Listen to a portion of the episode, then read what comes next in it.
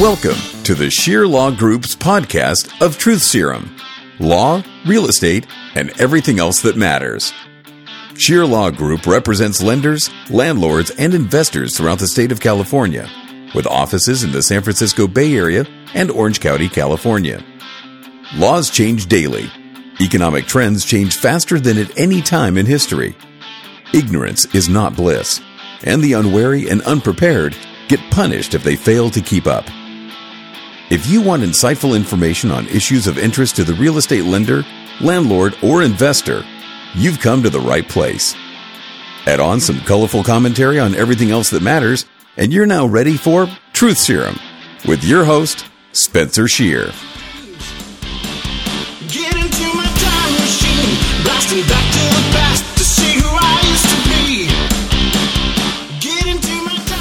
Truth Serum wants to thank Hartwood House for becoming a sponsor of the Truth Serum podcast. Hartwood House is a world class medical detoxification facility that's located in Marin County, California. Alcohol or drug addiction doesn't have to destroy your life or the ones you love. There is hope. For more information about Hartwood House, go to www.heartwooddetox.com. That's www.heartwooddetox.com. Hartwood House, where addiction meets compassion and recovery.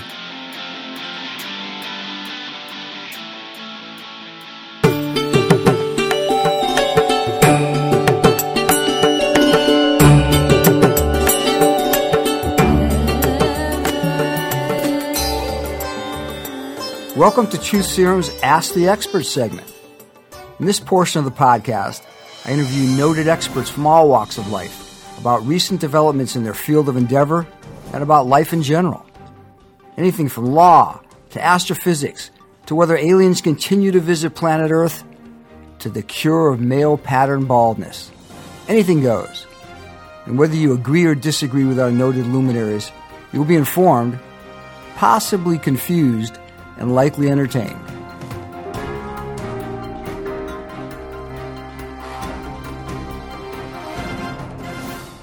Today's expert in our Ask the Expert segment is attorney Riley D. Wilkinson.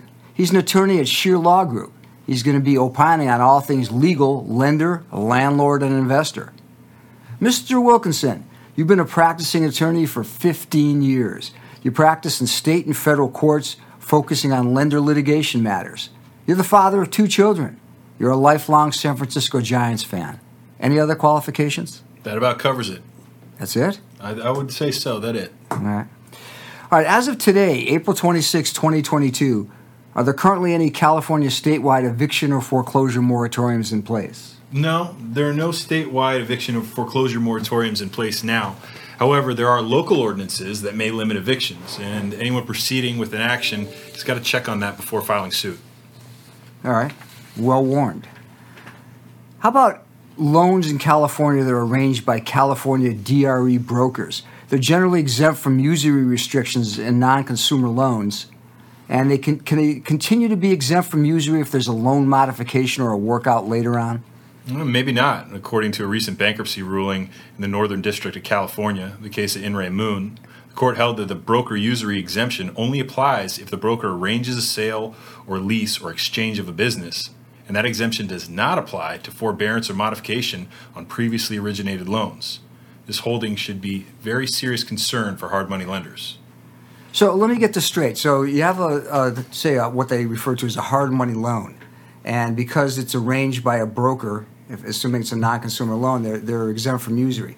Are you saying that thereafter, if the uh, let's say the broker acting as a servicer or the investor on the loan uh, negotiates directly with the borrower to do say a loan mod or a forbearance, they could lose the usury exemption as, as as far as the terms of the workout? Yeah, that's what the In Re Moon case holds, and so it's something that uh, hard money lenders must be concerned with and aware of before doing or entering into modifications.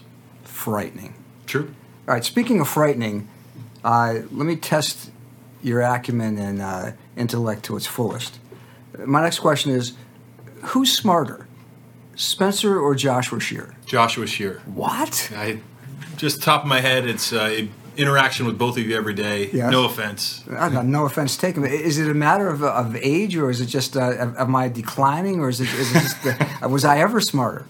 I, you know, honestly, I don't have much uh, evidence to back up my theory here. It was just right off the top of my head. Good, very good. I appreciate that. All right, what if you hire an unlicensed contractor in California to construct improvements, and, and say you have a dispute with the contractor and you don't want to pay the contractor? Can can the contractor sue you? Not anymore. Effective January 1st, 2021, the California Business and Professions Code 7031 prohibits an unlicensed cr- contractor from suing. It's kind of just, kind of gives just dessert back to someone who doesn't comply with the licensing requirements, right? I suppose. Good, good. All right, moving on here. I mean, these are these are pressing questions. Washington State passed a law in April of 2019. It was, referred to as SB 5001, uh, allowing people to decide whether their bodies could be used as natural organic reduction, in other words, compost, when they die. So, in your expert opinion, would food grown in Washington state, grown from soil that's enhanced by the compost of, say, a deceased New York Yankees fan, that was eaten by a Boston Red Sox fan, cause the Red Sox fan to root for the Yankees? Well, that's a tough question. And I'd first tell you to probably consult your healthcare provider. Yes. But uh, my expert opinion is that I have no clue. No clue at all. No all. clue. No clue whatsoever. Is it possible? I suppose anything's possible, but I wouldn't count on it. All right. Well, let's let's drill down here. I mean, this is this is a very uh, very serious subject here. How about political allegiances? Would your answer be any different if, say, a progressive Democrat in Washington ate food enhanced by uh, a conservative Republican? Could it change political allegiances? I suppose that anything is possible, That's it. but probably not. I mean, it's a much more benign way. You're not using eugenics or any forcible thing. It's just it's simply just consuming food, right? It, it is. I would probably have. Uh, I would probably be suspect of anyone composting their own bodies, but uh, hey, teach their own. Yeah, that's the bane of this generation. To each his own. That's true. All right, last chance here. I mean, I'm trying to to, to get at your your sizable intellect here to, to resolve what could possibly be a very uh, problematic issue for many people in Washington. How about uh, Einstein's compost? Would it make you smarter? I suppose it couldn't hurt. Ah. Okay, so why, why not give it a shot? All right. All right. True or false? In California, a homeowner who's over 55, disabled, or the victim of a wildfire or natural disaster can transfer the base year value of their residence to a new home that's acquired or, or newly constructed if they do it within two years of the sale of the original primary residence. Is that true? Yes, it is true. Uh, the recent passage of SB 539 amends California's uh, revenue and tax code and allows this. Not only that, but if you're over 55 or disabled, you can transfer the base year value three times. That's great, especially in this day and age of uh, escalating uh, real property values. I mean, it can be significant, especially if somebody buys a house under Prop 13, you know, say 20 years ago, that maybe three, four hundred thousand dollars worth a million five now. The tax differential is huge. Absolutely. Absolutely. Something to be noticed. So, what is that? Uh, what's that? That uh, code section or bill again? It's Senate Bill 539. Okay, great. All right. Finally, if you had your tonsils removed when you were a child, can they grow back? They can. Tonsils No. can grow back if the tissue is left behind in the removal process. Have you had your tonsils on? I have. Did they ever grow back? They haven't, but it was fairly recently, so it's crossing my fingers they don't come back. But you know this for sure as an expert. I'm pretty sure about this one. All right, Mr. Wilkinson, thank you for this expert information, and I hope you return again in the future on Ask the Expert. I'll be here. Thank you.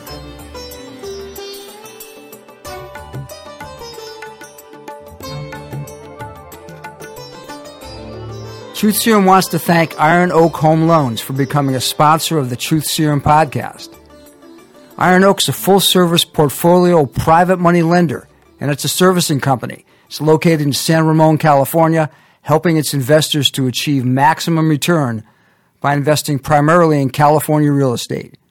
For borrowers, not all borrowers have AAA credit, and sometimes you need a lender who understands and who can get you a loan when you need it most. Iron Oak can help. Great service and great people. If you want more information, go to www.ironoak1.com. That's www.ironoak, the number one, dot com. Or call Rich at 925 803 2465. or call Christy Mathers at 925 281 2809.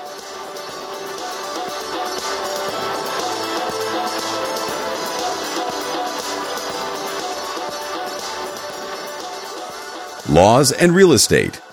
Now, join me as I interview noted expert and futurist Mark Mills. Mark's a senior fellow at the Manhattan Institute, and he's recently published a book called Cloud Revolution, in which he contends we're entering a time of new technological revolution, primarily due to the convergence of three key technologies. He believes this will lead to the roaring 2020s and forever change the way we work and we interact. All right, Mark Mills, let me give my listeners a little bit of background on who you are, and then I'll ask you about your most recent book, which is called The Cloud Revolution. You're a senior fellow at the Manhattan Institute and a faculty fellow at Northwestern's University McCormick School of Engineering and Applied Science, where you, co- you conduct an institute on manufacturing science and innovation. You're also a strategic partner with Montrose Lane and Energy Tech Venture Fund. You've authored many books and published many articles in places like the Wall Street Journal, USA Today, CNN. You've testified before Congress and briefed numerous state public service commissions and legislatures, and you've served in the White House as a science officer under President Ronald Reagan. And you hold a degree in physics from the University of Ontario in Canada. Mark, welcome to Truth Serum. Thank you for having me on. I appreciate that. And I often don't confess that I worked for Reagan, not not for political reasons, but because it kind of dates me. And I want to stipulate that I was a child in the Reagan administration, a mere child. so you're getting your feet wet and now you know much better. Exactly. Oh, it's just a baby, practically out of grade school. So I don't want you to think I'm an old guy. No, that's interesting. How did you get that position? Was it just fortuitous or did it just, uh, how did it work? Fortuitous. I mean, I don't, a, it, the, uh, that uh, White House was very much involved in uh, nuclear energy issues. Uh, the, what, the accident at Three Mile Island happened the year before he was elected. I had spent the week of the accident at Three Mile Island. I was the science advisor for the Commercial Nuclear Industries Trade Association at the time as a young man. And I was uh, also involved in defense systems earlier in my career prior to that. So the Strategic Defense Initiative was a focus of the science office. I was very much involved in that.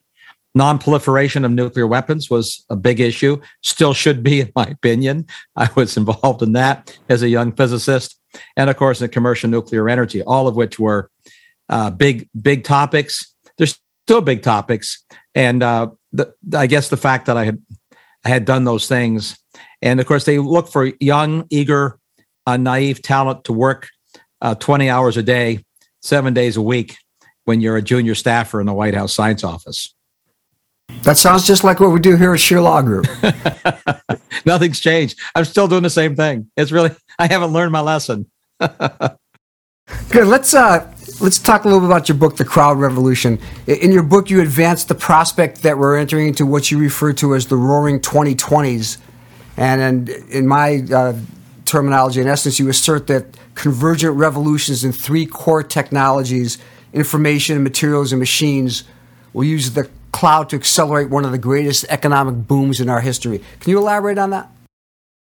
Yeah, I think I think it's important as a predicate to point out that um, being an optimist uh, is uh, out of fashion these days, especially given what's going on on the world stage. But I generally remind people to, uh, you know, it's not hard to do history anymore with a Google machine, to read what was going on politically, geopolitically, socially, and culturally at different times in history 50 years ago, 100 years ago, 1920s. Uh, a lot of chaos. Wars have always been part of human nature, sadly. Uh, inflation, disruptions, riots, racial distresses. I mean, this is, I say all that because it's easy to forget how uh, extreme those issues were in previous times. We sort of suffer from presentism. So I'm not naive about the fact that human beings have the capacity to destroy the future, to have wars. But what my book is about is sort of the underlying question of is there anything really different going on in technology in the world other than episodic excitement that's overhyped about a specific invention or a specific product, but rather, do we have anything in the future as magnificent as the great economic expansion that took place roughly starting around 1920, early early early 20th century, and then for the next 80 years, we had the biggest expansion of wealth and well-being uh, in all of history, largely isolated to the to North America and the European nations, but especially in North America, United States. Is it possible that was a one-time deal? Because some people say that. Some economic historians claim it was a one-time deal. You can only invent the airplane once. You can only invent the car once. You can only invent radio once. And you go down the list, and those things were all invented, and pharmaceuticals were invented in 19 early, early 20th century, the chemical era. What I contend, and, and I map out in my book, uh, based on facts of what's going on today, is that the architecture of technology today and its changes look a lot like 1920. And the revolutions that go on are not one invention. The great expansion of the 20th century was not because of the car alone, or the airplane alone, or radio and TV alone, right? Or pharmaceuticals and polymers alone, or aircraft alone. It was a combination of those things happening contemporaneously, which was not intentional. It was a, a happy accident, really. And that was incendiary in economic terms and social terms. I contend that the same three spheres in which these technologies reside and, all technologies fall into three buckets. It's either about information, finding it, storing it, sharing it, or it's about machines to make and move things uh, and provide services, or it's about materials with which everything is made. Energy systems are based on that. Uh, services are based on everything. Is everything emerges from those three spheres, and you can get revolutions in one of them. I mean, but not the others. Uh, and it's a big deal. I mean, you it, it matters, right? The if something gets invented, like a telegraph changed things. The book, the printing press, what occurred essentially in isolation, if you like, at that time in history, was a big deal. But we have we have revolutions in all three spheres again, and in the same characters in the 1920s. And I think it's predictive. Now, whether that economic efflorescence happens in a year or two or takes a few years. A lot of exogenous factors political, cultural, social, regulatory, obviously. Uh, things like that are going on in Ukraine right now, uh, unfortunately, in a conflict with Russia. Uh, these things are, are meaningful and they're serious, but they don't change the underlying phenomenologies and technology. Technology sort of engineers, scientists sort of march to their own drummer. I mean, I've worked as both. I was trained as a physicist. I worked as an engineer and I worked as a scientist both. And I've worked in finance and I've worked in policy. All of them matter. But the engineers and innovators and scientists, you know, they they they didn't invent the car because a war happened or didn't happen. The microprocessor didn't come along because wars were going on or weren't going on.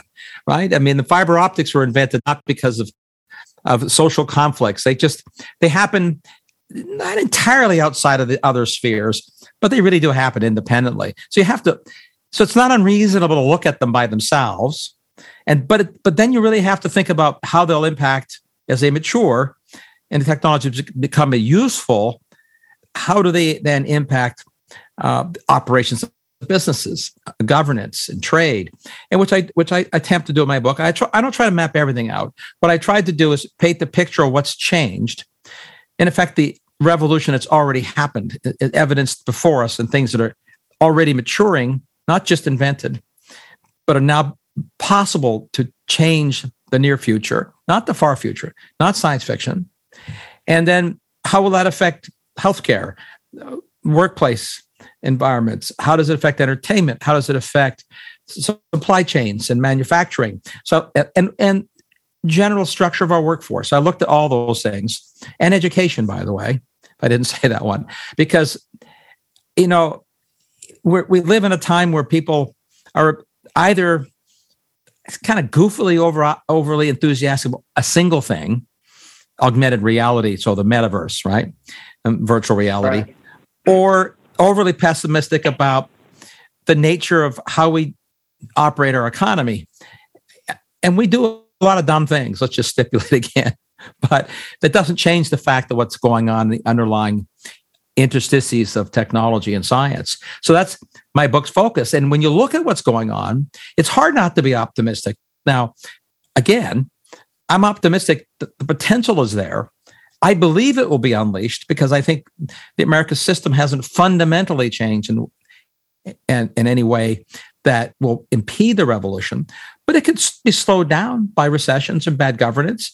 I mean, malfeasance and bad governance and corruption and wars can retard advances, and they have throughout all of history. But we're on the precipice of one of the greatest expansions in technolo- technological efflorescence since the, the, the, the, first industrial revolution, if you like, since the advent of industrialization itself.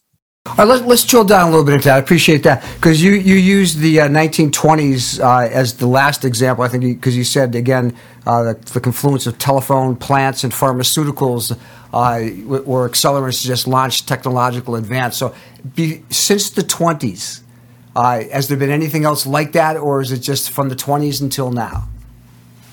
Well, we haven't had a confluence like that since the 20s because the pessimists, who I call the new normalists, because we're told all the time, we live at a time of new normal. You can't expect high growth rates like four or five percent to sustain themselves. Sure, out of a you know a lockdown and a recession, you get high growth rates. Then they go back to the new normal.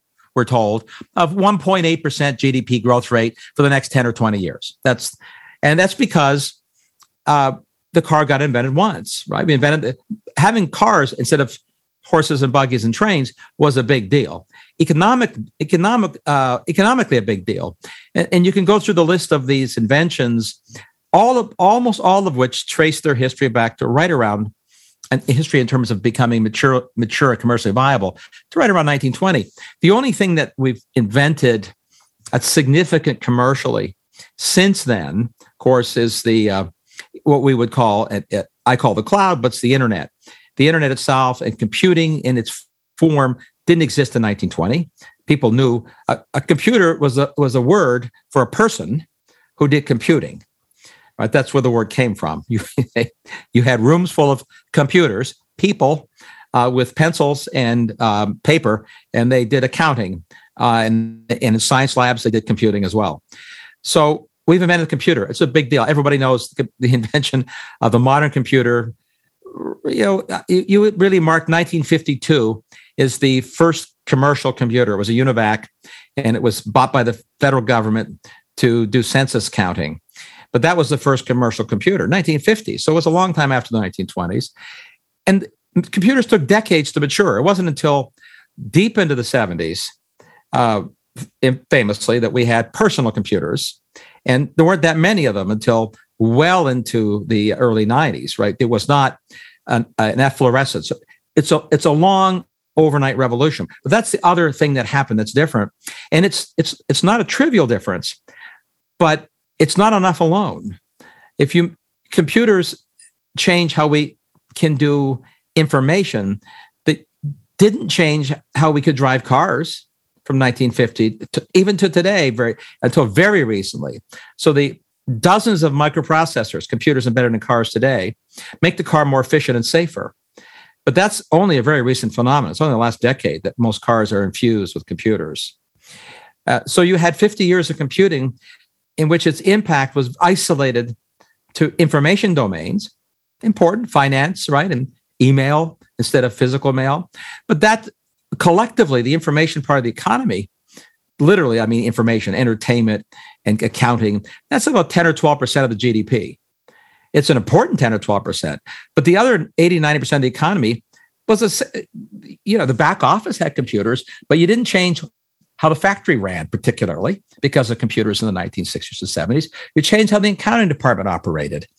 Meaningful, of course, but it's not revolutionary in the way the car was revolutionary. I'm contending that the computer revolution is just beginning because as it is you is it is as it's democratized in a form that's becoming truly useful in the cloud, which is as a utility function connected to anybody, any machine, anywhere, anytime, and doing not computing, but doing advice and inference.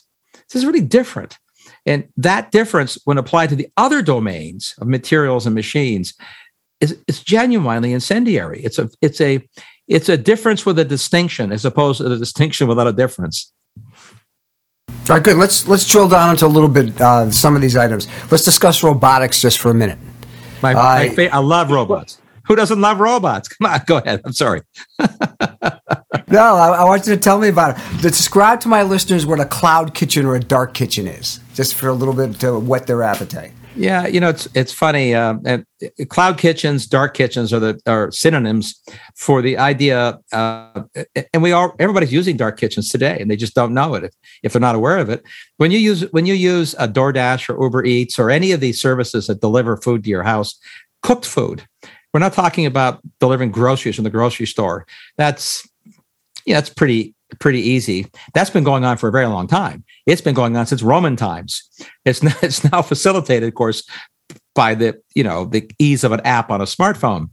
But the push to um, delivering cooked food and using the restaurant's kitchen, but more importantly, the dark kitchen is restaurants migrating from providing food to patrons that show up to only cooking food that gets delivered to homes which incidentally is not a new phenomenon. Again, it was very common in the Middle Ages throughout most of history for the middle classes, even though there were fewer middle classes proportionally. The middle class was very common to have food cooked elsewhere at other kitchens. But the, the industrialization of kitchens at essentially warehouse scale, dark kitchens, cloud kitchens, intended to deliver fresh food in hours, not days, right? And some in some cases, in many urban areas, within the hour. And the race is to do, be faster and and not just with people driving but in some parts of the world already with drones right? Delivering hot pizzas in australia over distances that would be impossible to deliver hot in 30 minutes but for the drone. The emergence of the dark kitchen was made possible by exactly the trifecta my book's about. It required the ubiquitous uh, seamless information infrastructure that made it made it very easy for the counterparties to communicate what I want and what they can provide. It required the machinery of delivery, literally cars and drones, to be inexpensive, efficient, and cheap enough to make that viable. By definition, I can't have that part of the ecosystem dominate the cost. And of course, all those things are made possible by mater- changes in the material sciences that make drones possible, frankly, and that make the kind of robotic efficiencies possible in kitchens. And those kitchens increasingly, not they have people in them, of course, but they increasingly have robots in them. You want to you want to automate as much of the cooking process as you can, not to displace people per se. It's because, as we already know, and we're experiencing right now in the age of the Great Resignation, there aren't enough people to hire for these jobs. So if you're a provider of these kinds of services, you would like to buy, uh, you know, buy, rent, or borrow a robot to help amplify the people you can hire, not to replace the people that you have, which is what's exactly. Yeah, what's yeah, yeah, yeah, one thing I want to interject now because some uh, I want to get into some of the uh, maybe the alarmists their views on robotics, but I, I appreciated what you said on uh, the uh, for the Great Resignation, meaning that for all the people who are concerned that uh, robotics may take away jobs. Like I've read one stat that said uh, within five years, six percent of all American jobs will be replaced by a robot.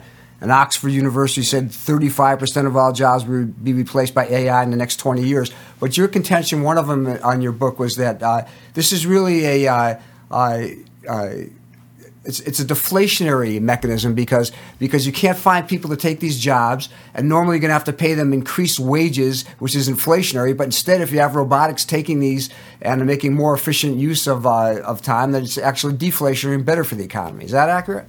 Absolutely right. I mean, first let's let's take the two buckets in the in the trope. One one is that that the automation robots in particular are going to be the first time in all of history that automation has led to a net decline in employment, not, not displacing work. 60% of the kinds of jobs that existed in the 1960s don't exist as jobs today. We could name two of them, like uh, telephone operator and most most most bank tellers, but there's lots of jobs. 60% don't exist, and yet we have we have don't have unemployment.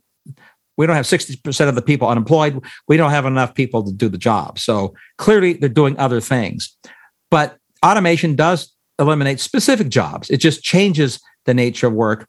But because automation is only used when it's productive, no business uses a machine to replace a person if it doesn't result in lower costs, lower inputs, less material, less labor, less dollars. to provide more outputs, which lowers costs, which is a wealth creator. Wealth creation creates more more demand for other services, particularly things like entertainment and travel, uh, luxury goods, all the things that wealthy societies want, which also creates employment. I mean, simplistically, the employment in the entertainment industry globally, it's a multi trillion dollar industry. It wasn't 50 years ago. and everybody working in that business, and many of them are paid very well, are, are made, their jobs are made possible by the wealth creation of taking away the need to have all labor attached with essential services, so to speak. So now, if you're an employer, simplistically, if I could if I could rent a robot that could make an employee 50% more productive, which is what you do with, with all automation, they're still employees. I can afford to pay that employee 30% more, just to pick a number. And I'm still saving money, making a profit, and sending the product or service out at lower costs. It's a classic win-win-win. You know, Joel Mokyr, the economist, economic historian at Northwestern, who is, in my opinion, a Nobel class economist, wrote a book years ago called The Lever of Riches and said that technology is the only free lunch that exists in economics. It's a great line because you, there's no such thing as a free lunch. Well, actually, it turns out there is one. If you as you improve the productivity of society, it's a it's a win all around. And again, when you say that, people think, well, yeah, but some people will lose their job. That's true. Of course, it's true. Uh, some people do lose their jobs, and if and let's say there are people that can't be easily retrained or moved to go somewhere else. Well, the benefit of a wealthy society is that we can afford something that hasn't existed up until recent history. Uh, safety nets, things like retraining programs and unemployment insurance for transitions. These kinds of things never existed before in history. The only reason we can afford them to state it again, is because of technology driving productivity, which creates the wealth that allows that to happen. Good point. Let me let me do a jump off here because I'm conscious of your time and I, I only have a little bit of it. So let, let's t- let's just let's drive this over to the metaverse because that's another great example of where you know people think that you know this is going to be the the next frontier. It is the next frontier. You know, clearly you can use it for issues like a doctor can simulate surgery, a teacher can virtually interact with people all over the world. Uh, but uh, is is there a danger also in the metaverse that, in essence, because you're very optimistic about the metaverse, is there a danger that uh, the metaverse becomes, in essence, like the uh, the Matrix, where uh, you know people just plug in and tune out, and nothing productive is happening except for the wealthy few? I mean, talk about that a little bit, if you would. Yeah, you know, first I am bullish about the metaverse, but not not for gaming and toys and but and in fact, I think Microsoft's acquisition of Activision is not a signal that they want to be a bigger gaming company. They make a lot of money in gaming, but it's a minor share of their revenues, as you know. Probably all your listeners know. Uh, what were they buying? I think they were buying platforms and talent to work in three dimensions in augmented and virtual reality. It's extremely difficult to work in three dimensions and not two. The planar dimensions of the screens that you and I do zooming on are comparatively trivial to write code for compared to going into three dimensions to make it realistic. It takes astonishing compute power and astonishingly different, more complex software. So you buy that talent precisely for what you described to do simulations of surgery, to do simulations of construction work, to improve the safety and operational planning for all manner of things in a supply chain. Every kind of business will ultimately be impacted by moving the compute world easily, as easy as doing a game literally, into augmented and virtual reality. This is this is very consequential. But hate to agree with Mark Zuckerberg, but he's right. It's consequential. Uh, it's really hard to agree with him, frankly. But you know, he's he's he's obviously smart. He's right about this. But your question is the dystopian question. Well, people will just spend all their time in ever more fun games. Okay, um, there's certainly some evidence that uh, a lot of human beings waste their time doing things that we would call unproductive uh, not social or sociable or even predatory and, and, and gross. okay. What, how is that different than any time in human history? I mean, I'm not endorsing it. I'm making an observation about the obvious. This is not new uh, that humans, not every human being uses a new tool for good. I mean, we use our new tools for warfighting. I mean, cyber warfare is now part of this, uh, uh, part of cyberspace. Uh, so that that's wired into human nature. It's not something I like, uh, but it doesn't obviate the fact of the benefits the technology is bringing. And there's a certain amount of, I don't know, what I would call it, maybe uh, arrogance is a wrong word, but uh, you know, being judgy to use a trivial term. What, what one one man or woman's form of entertainment, the other person thinks is déclassé. And they shouldn't waste their time on it because I do more sophisticated things when I have my leisure time. Okay, well, please come on. It, I mean, it's very. It's not everybody likes the same stuff for entertainment, and I'm not talking about you know uh, pornography on the internet. I'm talking about just the range of things that people enjoy doing in their leisure time. It's very different. We're all humans and have very different tastes. So a lot of the uh, chattering class looks down on what they think are the bitter clinger class so to speak or the you know the working class what they do for entertainment. Nascar versus opera an, an old kind of debate right I like both personally. I just have to tell you, I used to race motorcycles. I was a mechanic. I love engines and cars, and I happen to like opera and dance. So you can like both, and you don't have to like either. But the metaverse and, and, uh, and augmented virtual reality really do change the nature of entertainment, just like TV changed entertainment, radio changed entertainment, movies changed entertainment. It'll change. It's changing. It'll change as much in the next decade as it did in the decade when television came on, on, on the scene. So TV really sort of changed TV and movies together. Really changed how we did entertainment in the early part, mid part of the 20th. Yeah, you know, I th- I, don't disagree with you, and, and I get that I, that you know people can have their own you know provincial attitudes that can just be stifling, but I, I do see a, a real danger in what's going on now that I think has to be addressed, and that is the privacy issues uh, are, are, legion. Yeah. I mean, yeah. and I want to I want to segue into crypto and uh, and blockchain and distributive ledger, but it seems to me that the, the one of the big dangers, again, the Matrix is, is the entertainment film. Everybody's plugged in. You, you don't have anything to say. You're just a, a captive audience. But what about the average person that you don't really want to give away your information. You don't want to be known to the extent that you are when people drag your information out of you, whether it's virtually or you know because you just put in keystrokes. How do you how do you deal with that? How do you prevent that if you can? Well, I think first, the fact that we're talking about it, we wouldn't have been talking about this a decade ago. People were not really aware. Um, engineers were very much aware of the absence of privacy and all the kinds of personal information people were giving away unknowingly.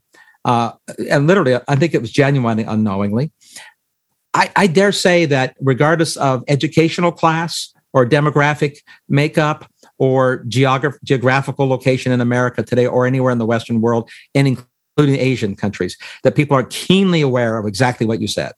We, we have a hypertrophied awareness now of our privacy in the digital space. And so it will get addressed in, in, a couple of ways. First, people are beginning to demand that they get privacy and a choice of what I get to share. Starting, it's already happening. So a lot of the platform providers are increasing their your op, your opt in, opt out on your personal information, and and that and that's what that's sort of the personal side. Now, set let's just stipulate I think that's coming. It's already happening.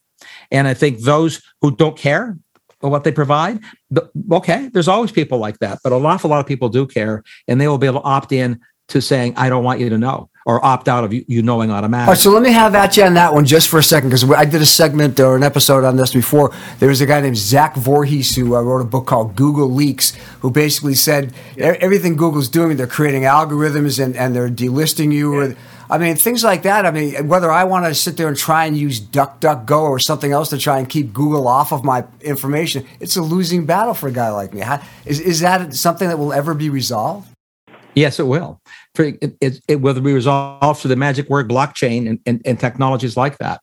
So one thing about blockchain is it, it, obviously allowed the creation of cryptocurrencies, but that's a blockchain and crypto is made makes cryptocurrencies possible because it's a secure distributed network. It's its security and contracts information, contract is information that makes it powerful and allows you to create a cryptocurrency. As the internet migrates increasingly to a blockchain structure, which it will because it can, but it requires extraordinary um, low latency, high power networks, and high power computing to make blockchain function uh, in the background in ways that doesn't degrade the value of my, you know, my the tool itself. But we're there, and that that will change the game. It means that Google won't be collecting stuff because they won't be able to see it. So the more that we migrate towards a sort of blockchain inherently secure structure in the internet, the better it will be for security and the more difficult it will be for the harvesting of data, which has spillover effects, obviously. The advertising models that have been based on harvesting data that's just out there are gone, right? If I want that data, I'm going to have to come to you on your because it'll be secure network and say, I'd like I'd like you to share your data, and maybe I have to buy it from you, and you have to volunteer to go in. There's all kinds of new advertising models that were going to emerge from this, but I'm uh, very confident that security networks and security provisionings are not only emerging, but even better ones are, are coming to make it possible for the kinds of things you're talking about to be impossible.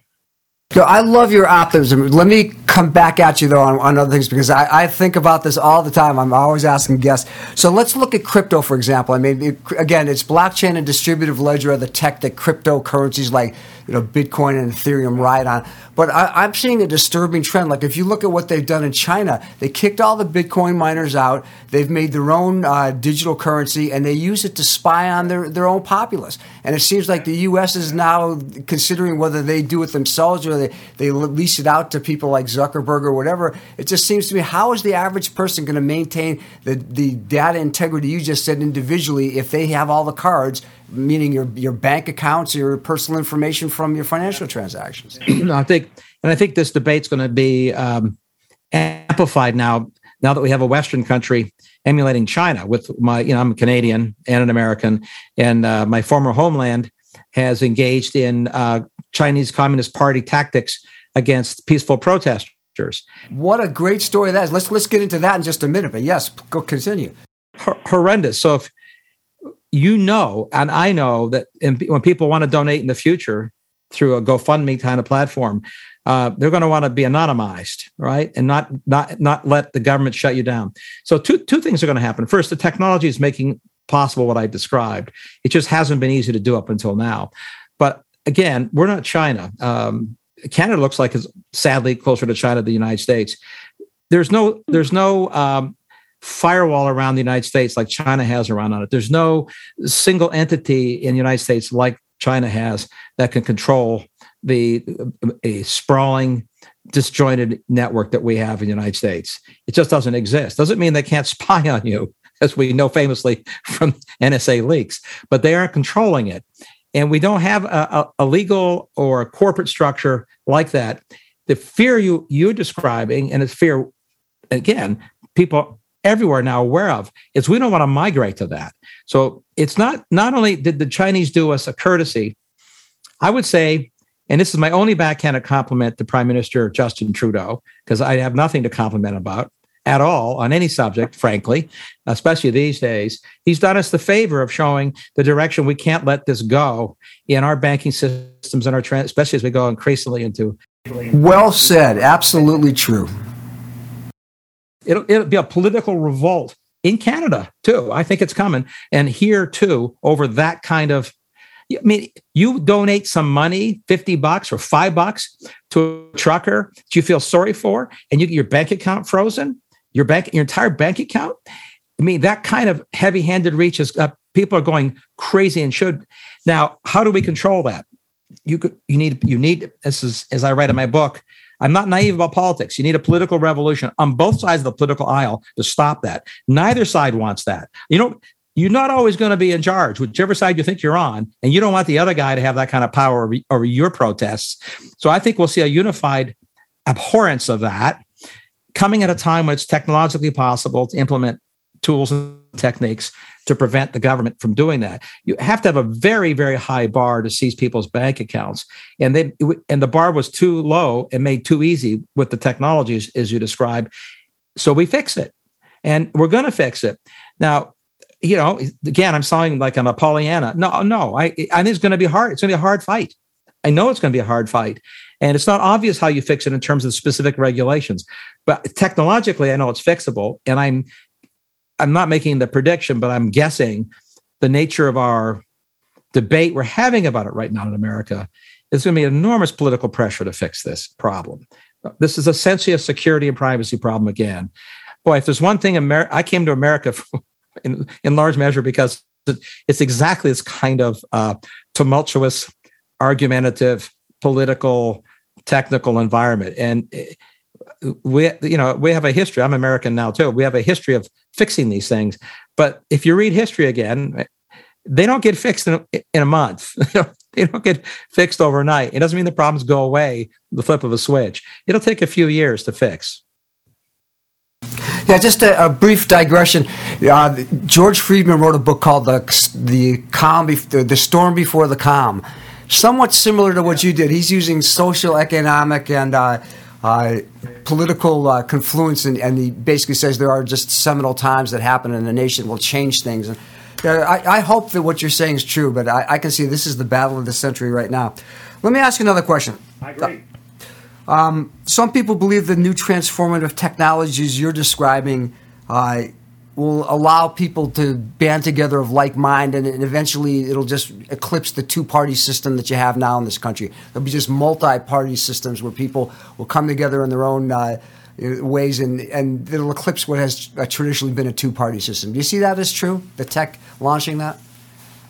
I don't think so. Um, I think that the, the risks in, in the the siloization, right, that we have in f- making it easy for people of like minds to communicate obviously creates what everybody's talking about at echo chambers where you only talk to people who are like-minded with you and it makes it easier to find them. So you form your social groups and heck if you have a really weird view and theory uh, you're whatever i don't care what it is and you can find 50000 people who agree with you. That's a lot of people and it's a lot easier to find them in the country. And obviously 20, 30, 40, 50 years ago, been very hard to find them all. I mean, you could write letters to each other, phone each other, but it wasn't quite the same as the magic social media. So that right. that that I, I, think that's creating problems that are not obvious how they get resolved. Let me let me be candid. Um, and and for, for for for some solace on this, I went back to reading Marshall McLuhan, by the way. And Marshall McLuhan, who was a Canadian psychologist, wrote the the famous sentence, "The medium is the message."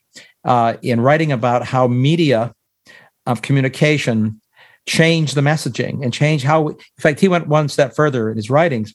It changed how we think, he thought, and therefore how we could do governance. So it, it's not nothing. We are changing how we're engaging in governance because of the, this new character media. About that, there's no no dispute. But I don't think what it does is changes the two party system because that requires you know, we'd have to become a parliamentary system. So I grew up in a parliamentary system. The United States isn't a parliamentary system. You essentially have a couple of parties. Sometimes you have three. You know, Ross Perot famously captured 21, I think, percent of the vote. And that's what gave us Bill Clinton, right? But for the third party then, there would have never been a President Bill Clinton. So you can get that kind of fracturing and you could imagine, you know, more people running. I think it's going to be very, again, this is we're now entering you've taken me out of physics uh, into psychology and politics where on the former in technology i feel very comfortable about a confident prediction about can, can and can't happen. As we migrate into this space you sort of look at historical lessons for analogs and you can take comfort or no comfort. So you can be the half full glass and the half empty glass guy. I think we I think we're I already again you're seeing evidence of it again in the the argument about whether Twitter can block an account. So it creates more other accounts. So that that has good and bad. The good is that there's more voices talking to each other. The bad is you don't have a single channel where we're all communicating.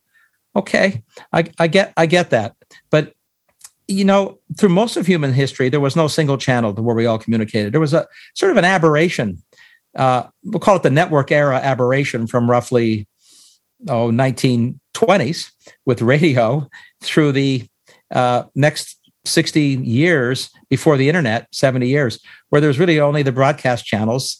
If you didn't get your voice out on one of the four or five main channels of radio or tv you you weren't heard. So they filtered everything. I'm not so sure that was better. I mean it's different. And you could you could argue it was better. Uh, but the then you've ceded a lot of power to a handful of channels. The same thing if as far as as far as musicians go. I'm, I'm in a band, same thing. Whether I have 30 people in the world to listen to my band, at least I can broadcast it worldwide. It used to be it had to be signed, right? Yeah. Well, music, the music business has been, as you know, transformed profoundly by uh, streaming. Um, and when it is lo- and the technology that allows you to record, I know this because I built a recording studio for two of my my sons who are music. They're all my all our children are musicians, but they they had bands and you know burned uh, CDs. But your ability to produce professional quality recordings at very low cost now is a pure technology artifact. Your ability to directly distribute to consumers who watch your music is off the charts better than any time in human history. What a absolutely gift! What a gift, man! Is yeah. that not good? And I think what's coming next will be in the the video movie domains are much harder, but, but that's coming too. Which what again the multiplicity of channels the it's a democratization of something somebody else controlled call me call me naive it's always better to democratize a technology and but it doesn't mean that the transition from where we are that's the system we have to whatever the new system will be how it will operate it won't be obvious or easy. When LP sales started collapsing, CD sales collapsed, music revenues collapsed. You you follow the dollar figures in what artists were making collectively in in America. Uh, it just utterly collapsed. And it's now not only back to where it was in real dollar terms, it's soaring way past it.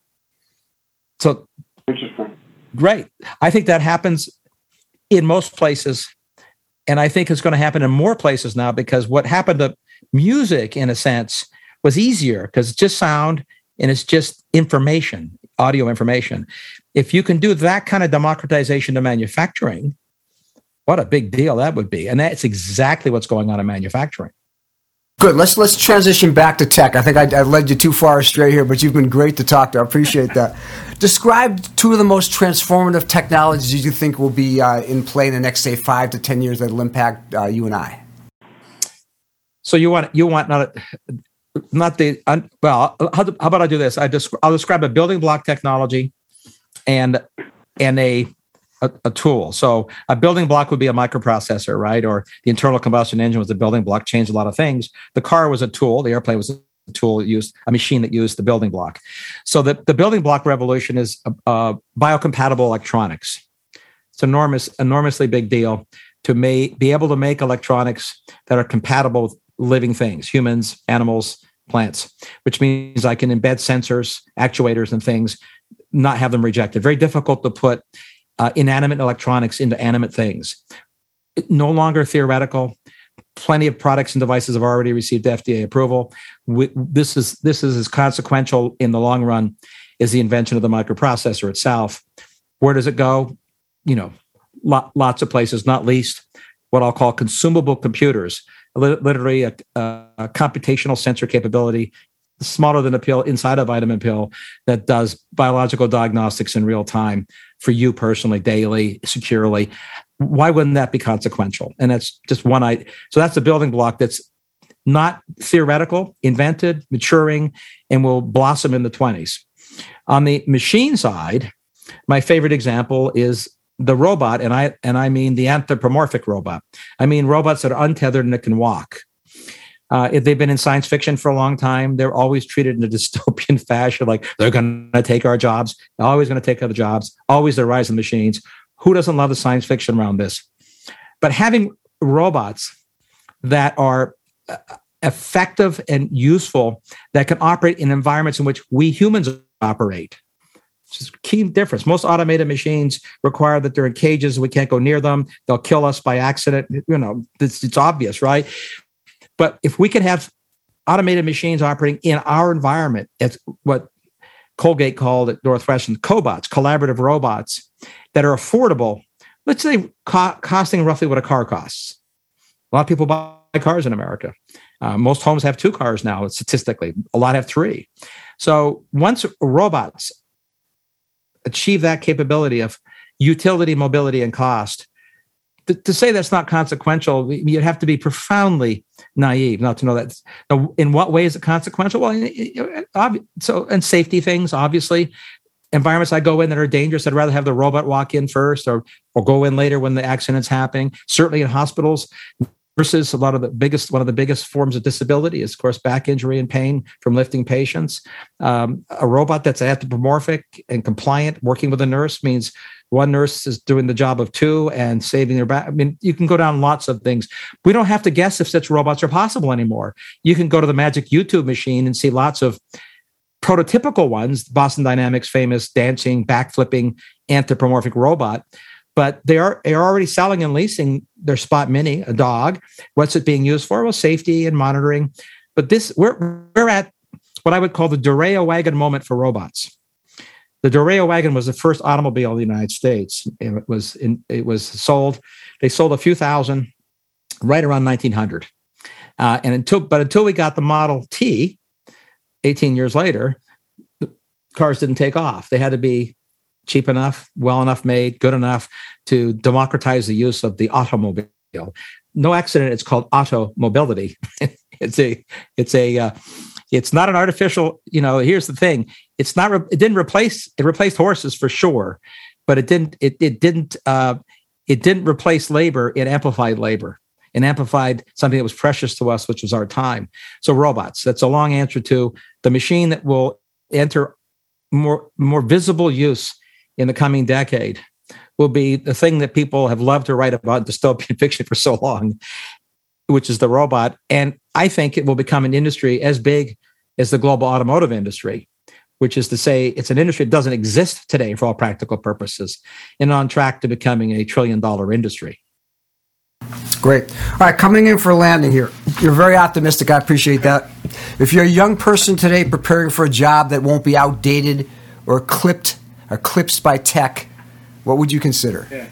I'd skip coding. Would you? Yeah, absolutely. Unless you think you're going to become a super coder. And so the, one of the greatest trends in coding, for example, is code-free coding. So what, one thing that supercomputers can do is write code. And the key in the, in the, future of the internet is to make a semantic web that I can talk to. So the computer can understand me in natural language, not just Alexa and Siri, but on steroids, not making the goofy mistakes those AI engines already make, but don't doesn't make the mistakes. If you need code for your job, you can describe what you need for your job, and the computer should write the code. That's already possible. So that that the job for coders, the coders are writing themselves out of jobs. Doesn't mean there won't be coders in the future, but there won't be any more computer coders in the future as a percentage of the workforce than there are, I don't know, farmers today as a percentage of the workforce. We'll still need them; they're critical, but they're going to be a tiny share. So, what what do you want to? What would you want to be in? Well, f- frankly, in a, in a blossoming, effervescent economy, the biggest growth is going to be in what wealth creates, which is entertainment and travel and all the things that people want to do for fun because they're wealthy enough. And as more people become wealthier, that's where the most most of the jobs will be. Certainly, people talk a lot about a lot of jobs in healthcare, which you know, which broadly is the medical profession. Yeah, I'm sure there'll be lots more jobs there, but that we, don't need more people working there. We need fewer people working there. It's been the least productive part of the economy for the last 30 years. That's the first place we want to automate and get get the number of people down, provide higher quality output with fewer human beings, not no human beings, talented and skilled human beings. So, you know, where do you where do you go? Well, you know, I always tell people if they really are, if they're if they're young and they're and they like engineering and science, if they're good at that, definitely take it. Take, uh, of course, we're always going to need scientists and engineers.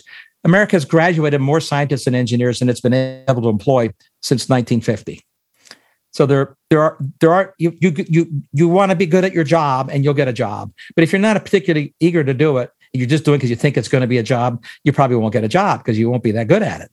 So don't don't do it because somebody's telling you to do it. Do it because you love it. Engineers that are good, I know, and scientists that are good, they love they love their work. They don't do it because they're reluctant to do the work. Well said. Tell tell my listeners about that. Our venture fund, or um, so my colleagues and I uh, started a venture fund focused on uh, software in the oil, gas, and energy fields because it's an underserved market.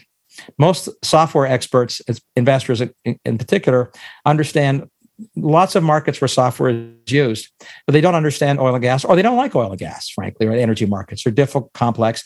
But it's the biggest single market, biggest single commodity market in the world is the energy market. And it's under digitalized and, and, and, and under impacted by software. It's not because it, it's a market full of stupid people. It's because the software hasn't been good enough in a very high high risk, high consequence um, industrial domain. But it's getting good enough now, and that's that's why we we chose that to uh, to make make our bets. So it's a, it's fascinating to see, and I and I can tell you that what's very clear, and you can see it in the data, is where you might have seen a few dozen startups trying to make software to be impactful, broadly speaking, in energy domains. There are now thousands. It's just it looks it looks and smells just like the software revolution of the uh, 1980s for information systems. Now we're bringing the information system software into the industrial systems.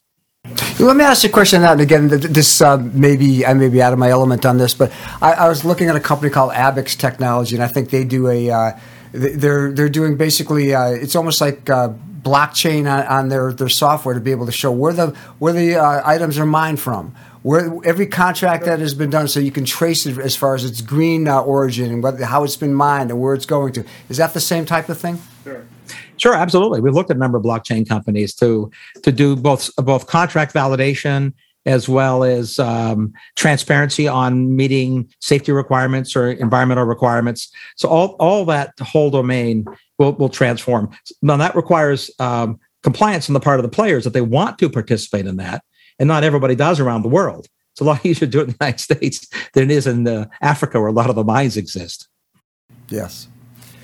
All right, describe one project you're working on uh, that gives you the greatest excitement for the future, and then let's uh, tell our listeners where they can get a hold of you and buy your book. the one project I'm working on, I would say Montrose Lane again, because it's impacting the most important fundamental thing we want to make cheap in the future, which is energy.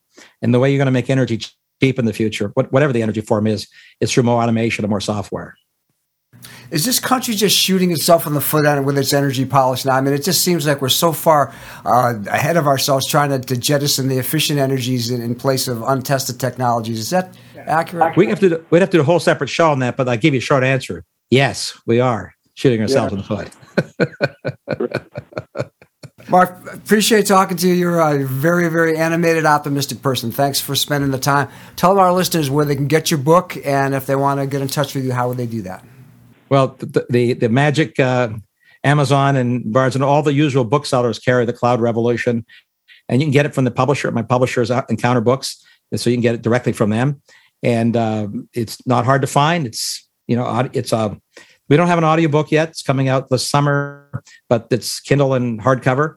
And they can find me by either going to the Manhattan Institute website or to my website, which is tech-pundit.com can find me there. Or they just put my name in Mark P. Mills, and, and I, I show up in a lot of stuff because I've written a lot of stuff. Great. I want to thank you again. I, you were very uh, you're animated, and I appreciate that. Don't give up on the music. Always fun. thank you very much. Well, it's I'm just speaking the truth. Uh, optimism is just realism, but you just have to accept realism might be optimistic. Not everybody does. But thank you for having me, Spencer. You're welcome. Thanks again. If I can ever be of any service, let me know. And thanks for spending the time. Appreciate it. Thank you. Bye, Mark.